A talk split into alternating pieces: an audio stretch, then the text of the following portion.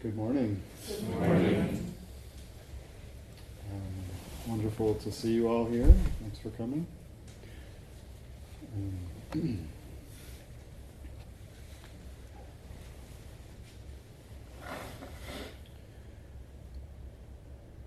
so you can trust the universe completely.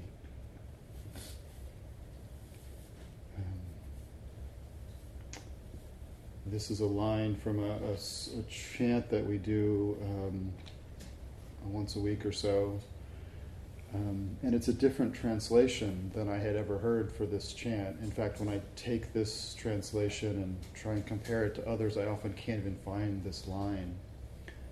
Um, and yet it kind of um, touches me each time I hear it. So uh, you can trust the universe completely.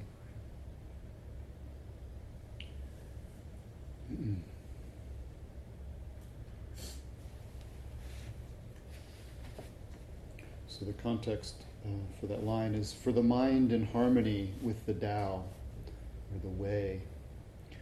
All selfishness disappears with not even a trace of self doubt.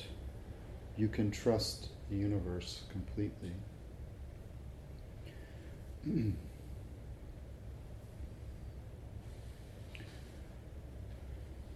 So I, at some point, said that my the, the sort of idea or theme for this talk was um, letting go and uh, joining the flow of life. Um, and um, I'd like to try and um, we'll see how it goes. Um, but um, to me, this lies at the, the very heart of my own experience of practice. This sort of dynamic um, activity of um, letting go of my usual way of being and entering some sort of fullness over and over again um, until I learn to trust it. So, the nice thing about Buddhism is, you know, we can read a sutra and it says, trust the universe completely. We don't have to sort of take that um, uh, on faith. Um, in fact, we're encouraged not to. Um, but instead, to um, to try different ways of, of being um, that introduce us to a kind of fullness of the activity of life um, until we feel and soak in and understand it ourselves um, as much as we can. You know, maybe we just have to be it. Um, so I've been enjoying recently this, um, I'll call it a new book, although the teacher's been dead for 20 years. But this is a, a, a book called The Light That Shines Through Infinity by um, Dainin Katagiri, Katagiri Roshi. Um, and it's, um, so I think I've, I've talked about this before. Um, I, I've studied Chinese medicine. Um, and um, in Chinese medicine and in the sort of Chinese um, cosmology, there's this idea of qi. I think most people have at least heard of qi. Um, and it's hard to talk about qi. Um, some people call it energy. Um, I'll call it a sort of dynamic activity. But um, it's interesting to me that qi in Chinese medicine so we have form and kind of immateriality, form and energy, sometimes in Buddhism. And qi informs both. So um, there's what's called yang qi or yang energy, um, which is um, ephemeral, it's movement, it's light. Um, and then there's yin qi, which is material, you know, fluid or solid. But both are forms of qi or activities of chi.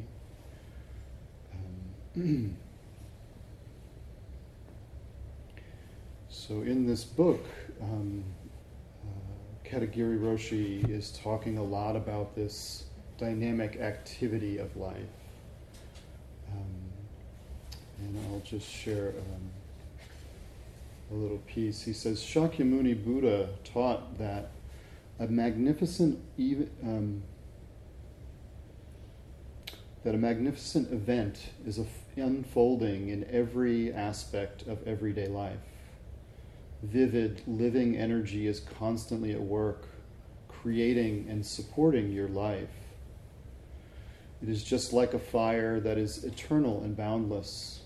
Whoever you are, your life is very precious because the original energy of life is working in your life. Buddhism uses the technical term dharma to describe the functioning of this great original energy.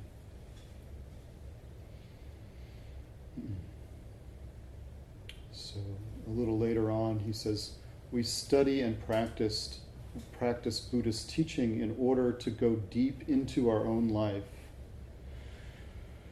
There you discover your original place, the place where all beings live together in peace before we exist as individual beings. From that place, you can join the flow of life, living in harmony with all beings and walking together hand in hand. This is the guideline for Buddhist study and practice.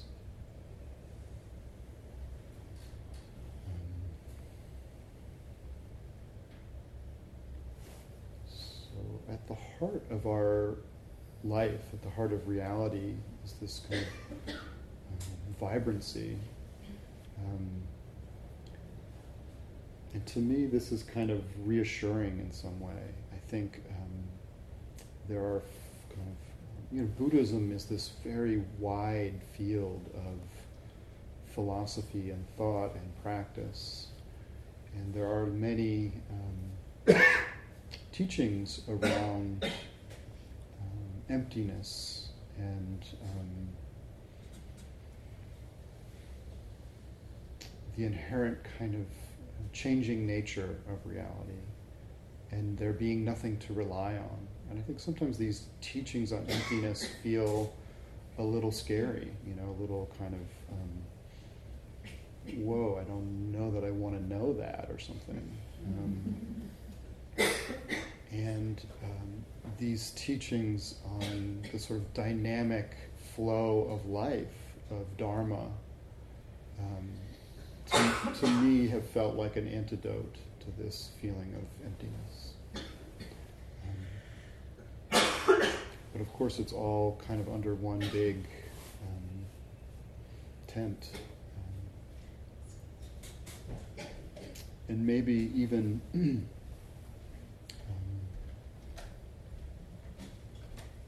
know, this letting go and entering the flow of life. It's kind of both sides. So letting go is kind of there's nothing to grasp. There's nothing to um, hold on to, and then entering the flow of life is this kind of when we can do that, to the extent that we can do that, and even when we don't, and maybe we're not aware of it, it just sort of coursing in this vitality of everything. Um,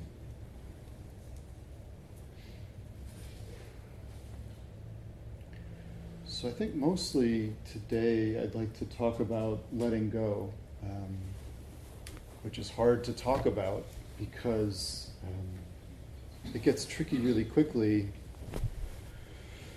Um, because we view letting go as just another thing to do, um, another thing that we're in charge of. Um, and that trips us up. Um, so there's lots of kind of maybe levels of letting go in, in practice in my experience. And one of the first that's really important, I think, is letting go of thought, letting go of the thinking mind. Um, so this is a wonderful activity for, for zazen, for sitting on our cushion. Um, and I think there's a lot of misconceptions about it. So um, this is a piece from Uchiyama Roshi, and he says, um, It is perfectly natural that thoughts occur. Yet, if we chase after thoughts, we are thinking and no longer doing zazen. So, what should our attitude be? Briefly, aiming at maintaining the posture of zazen with our flesh and bones. Letting go of thoughts is the most appropriate expression for describing what our attitude should be. What is letting go of thoughts? Well, when we think, we think of something. Thinking of something means grasping that something with thought. However, during zazen, we open the hand of thought that is trying to grasp something and simply refrain from grasping. This is letting go of thoughts. Um, so, this is a wonderful metaphor, and it's actually used as the, the title of this book um, Opening the Hand of Thought. Um,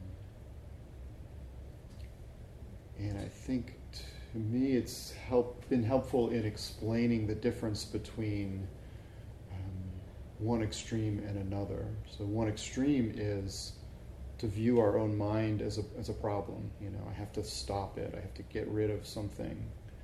Um, so that's one extreme. And the other extreme is like everything I think is true. You know, everything, every thought, yes, that's right, that's correct. You know, um, treating our lives in these two extremes is pretty problematic.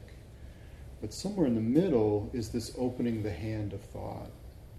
So thought will come, you know, and um, I can kind of offer it. I like this opening, this sort of action of opening the hand of thought but it's not throwing the thought away.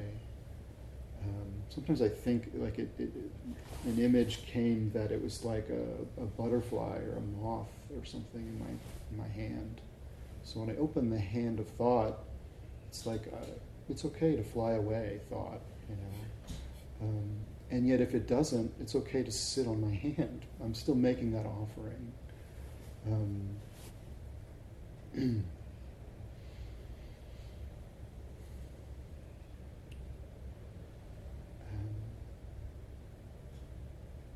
So, you know, even in this simple practice, there's a lot involved. You know, um, I discovered early on in practice, like, well, first I have to realize that I'm thinking. You know, first I have to see that what's the activity of my mind is kind of discrete thought.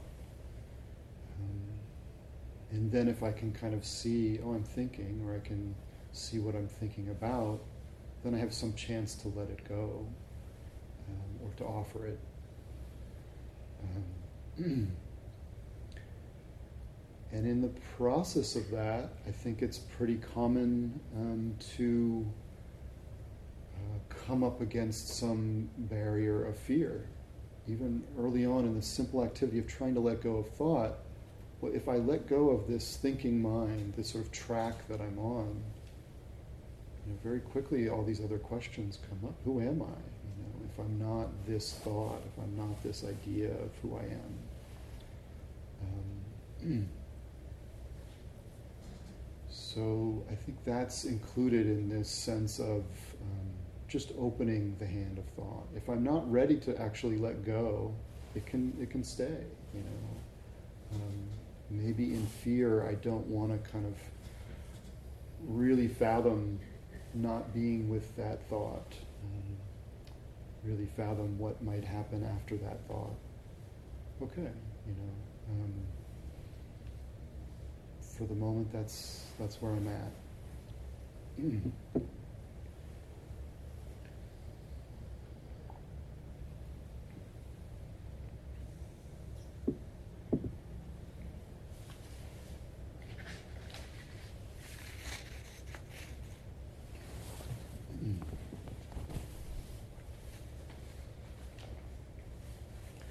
So there's a famous Zen story about stepping from the hundred foot pole.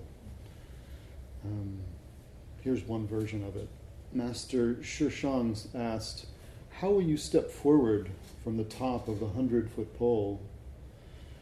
Commenting on this, an ancient master said, even though one who is sitting is on top of the hundred foot pole, I'm sorry, even though one who is sitting on top of the hundred foot pole has entered the way of awakening, it is yet not yet authentic. She must step forward from the top of the pole and manifest her whole body throughout the ten directions. He must step forward from the top of the pole and manifest his whole body throughout the ten directions.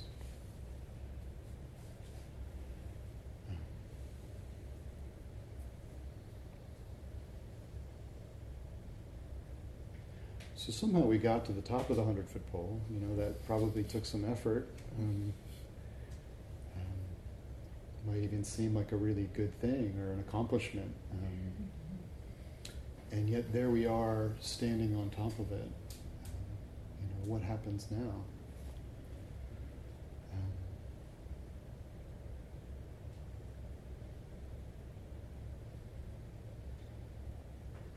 So the Hsin Hsin Ming says you can trust the universe completely. Um,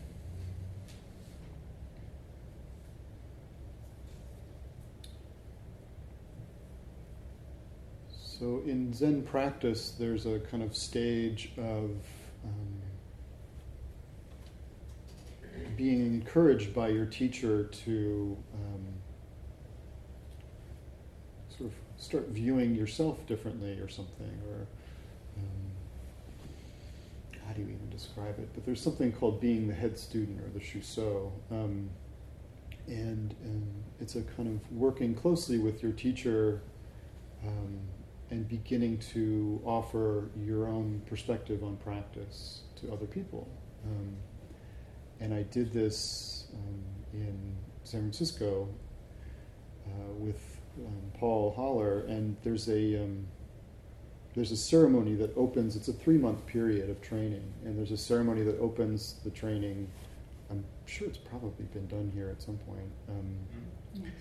And it's very scripted. It's very Japanese, um, and there's kind of lines that you're supposed to say in response.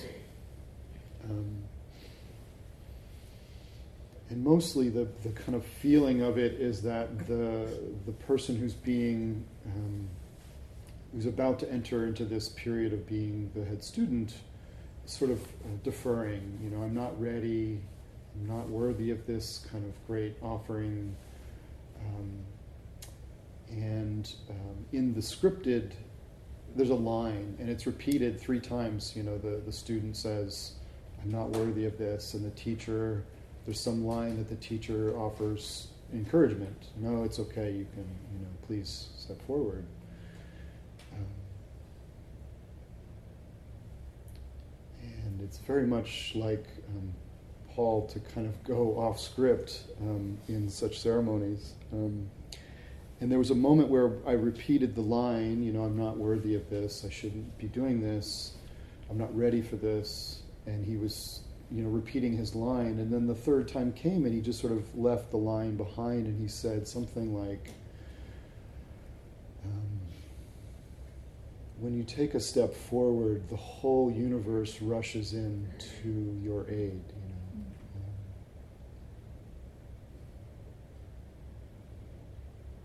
and I felt loved in that moment. Um, I don't know what, you know, I think the circumstances sometimes help help us touch some deeper feeling of what's happening, but um, it felt like a great encouragement. So, um,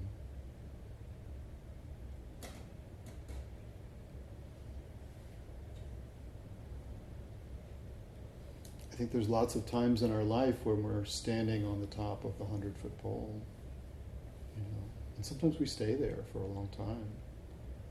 Um,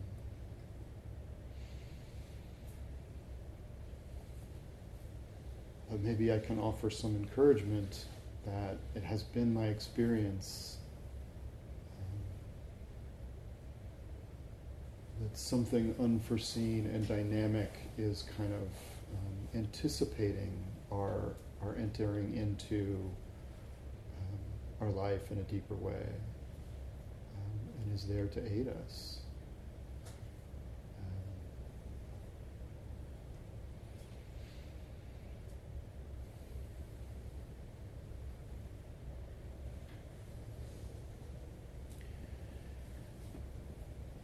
So that kind of speaks to a moment of letting go that's a kind of action, that's an activity. Like, I'm going to take this step into the unknown, you know, that's letting go of what I know.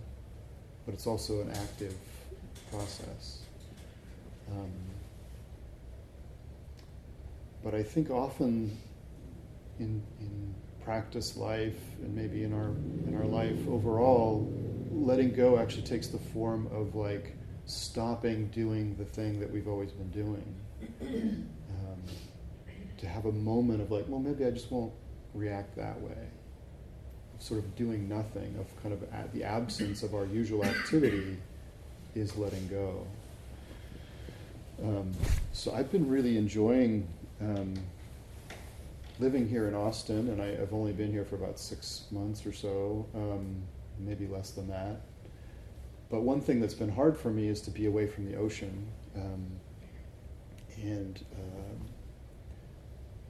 uh, I, for a while, especially when I lived in the Bay Area, I got very into learning how to surf and living. Eventually, lived at the beach and you know tried to go four or five times a week. And um, being in the ocean became this vibrant activity in my life. And um, in surfing, there's, um,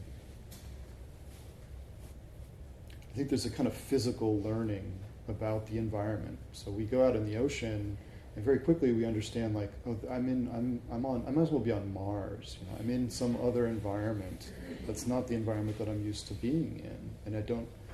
Um,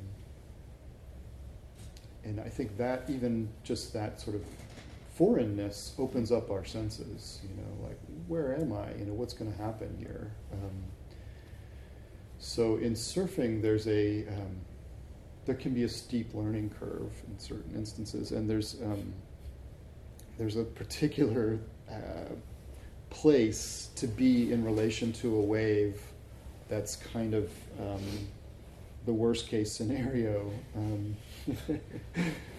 And it's called Going Over the Falls. Um, and it basically means that you're on the top of a breaking wave. So you want to be in front of the wave. You want the wave to be pushing you. But if you're sitting on top of the wave and then it suddenly breaks, you basically um, you fall, and then you fall to where the wave broke, and it kind of um, tumbles you. And, um, so there's this sort of timing aspect, you know, when you're on, when you sort of see a wave coming and you're starting to paddle, and you want to paddle so that right as the wave's power kind of starts to curl over, you're you're in front of it. But if you paddle too slowly, you know, the wave just sort of rides underneath you, and you miss the wave, and it kind of breaks in front of you. Or you paddle too fast, and it sort of breaks behind you, and then just kind of rolls over you that way. Um, but if you just miss by a little bit and you're sitting on top of the wave, um, it's called going over the falls. So the, the wave breaks, you fall from, from whatever height the wave was, and then it kind of um, sucks you under and rolls you around. And you don't, you know, depending on how big the wave is, you don't know often what direction is even up, you know. So you kind of, it, it sort of lets you go at some point, and you kind of you're not sure where to even try to swim. And so um, we're encouraged in these moments to relax, you know, like actually you will float to the top. Um, uh, and actually, you might create trouble for yourself if you try and swim in some direction that's not actually towards the surface. Um, but when I started going out in, in waves that were a little above my kind of comfort level, um, the first few times this happened, where I went over the falls and I just sort of fell into the water and just rolled around, and I would pop up, and the feeling in my body was euphoric. Um, and I think a couple times I just sort of, oh, that was amazing. You know, like there was a kind of exclamation. Um, and I didn't expect that. Um, and I think there was something about um, not being at all in control of my uh, experience physically. You know, when when I'm when you're kind of in that falling and in that tumbling, there's nothing you could do to change what's happening. Um, and um, when we open up to that, when we just say, okay, I'm just going to roll with whatever's happening here. I mean, think in this instance, in this particular scenario in surfing, it felt safe to me because it's just water. You know, if I fall even 10, 15 feet, it's just into water again, and then I get tumbled around in water. Um, at least where I was surfing, there are certain places where it's very shallow and you could, you know, you could get really hurt. But where I was, it wasn't like that. And um, so there's a, a, kind of general sense of safety, and then a sense of being totally out of control, totally at the will, at the whim of something else. And my response to that was kind of relief and joy. Um, and I think there are moments like this even in zazen practice or in a retreat or sitting where um, we're making some effort at sitting upright and we're getting tired and we're slouching and then we're kind of trying to sit upright again. And we're, fighting or we're battling something in our in our kind of being in our in our experience, and there's some I don't know grace or epiphany that's like, well, maybe I just shouldn't battle this. Like maybe this is just the way my life is in this moment. Ah, you know, then okay, like it still might be painful or discomforting, but there's a kind of relief in um, accepting the reality that we're given. Um, and this is um, a kind of letting go that's forced upon us. It's actually forced upon us by the discomfort we feel in that moment. Um, and I think what I recommend is that there's something to be learned in that feeling of ah, like when I don't fight anymore what's happening, and it feels like a relief to kind of really tune into that feeling, to um, explore that sensation of letting go. So, so much of letting go uh, isn't under our control. If I have a repeating thought in my mind in a, in a retreat or something, oh, I don't want to think about this thing again, and yet it just came back up and it's there in my mind. I, it's not totally in my control to. Um, and yet, if I just sort of like accept my own reality, like, oh, there's that thought again, like there's a kind of. Um, I stop kind of pushing against it. Um,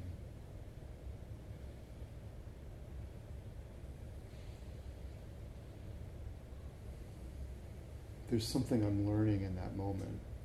And learning not in a kind of, um, I can write an essay on it or explain it even now, um, but physically I'm learning something about what it means to struggle against and what it means to kind of um, allow, allow my experience of, of living.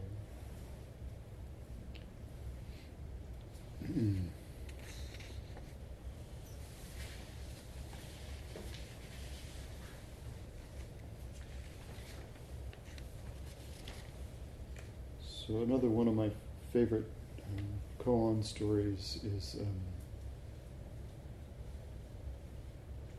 a monk asked Ummon, "What what will it be when trees wither and leaves fall?" Ummon said, "You embody the golden breeze." Um, how is it when the tree withers and the leaves fall, body exposed in the golden wind. Um, other translations, the golden wind is revealing itself. Um,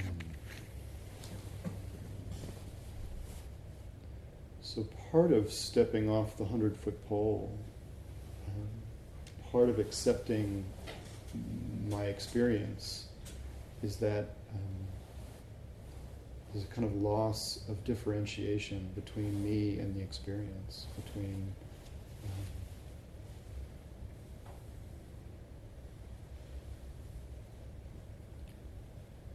so becoming this vibrant, dynamic, um, pulsing life.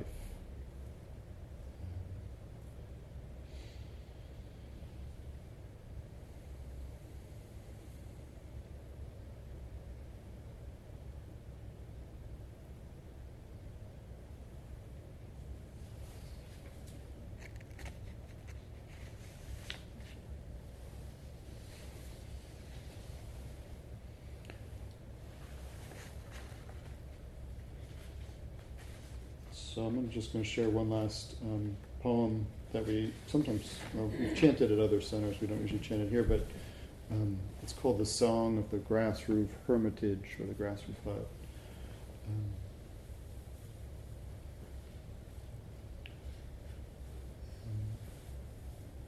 and it's a, a, a kind of a, a, style of teaching that is called the sort of Song of Enlightenment. So it's this expression from an old master of, of kind of what it feels like to um, to be coursing in this um, vital reality, um, sort of from the perspective of that place.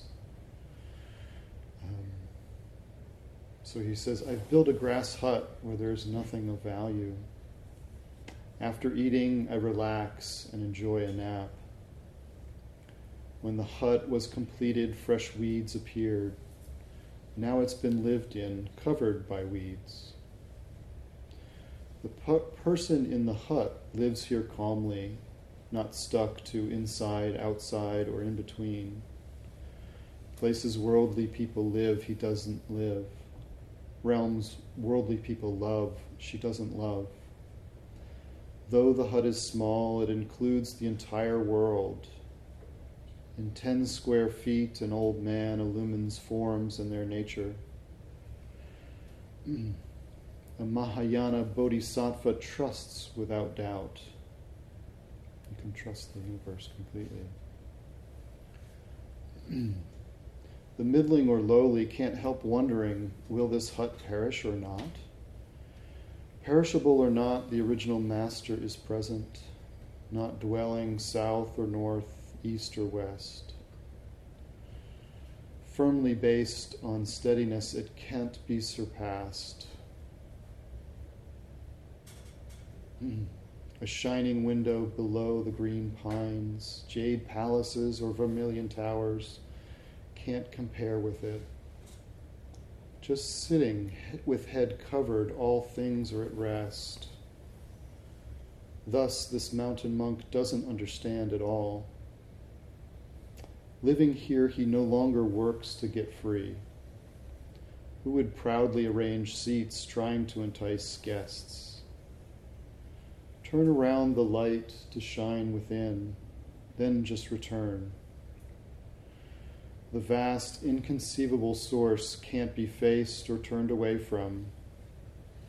Meet the ancestral teachers, be familiar with their instruction bind grasses to build a hut and don't give up. Let go of hundreds of years and relax completely. Open your hands and walk innocent. Thousands of words, myriad interpretations are only to free you from obstructions. If you want to uh, know the undying person in the hut, don't separate from this skin bag here and now.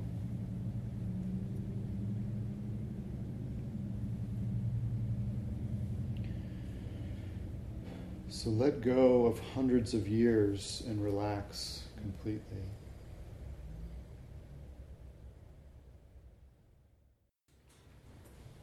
Um, I wondered if there was a, a question somebody wanted to share?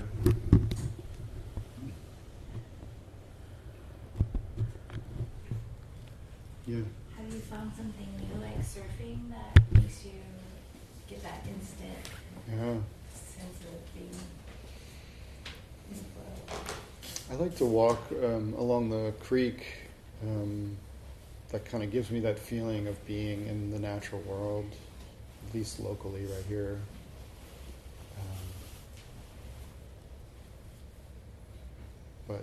Not not so much. You know, I think that was a pretty unique experience um, for me. It kind of unlocked something that was bound in me. Um, that I don't expect to have that experience all the time. It's okay. Thank you.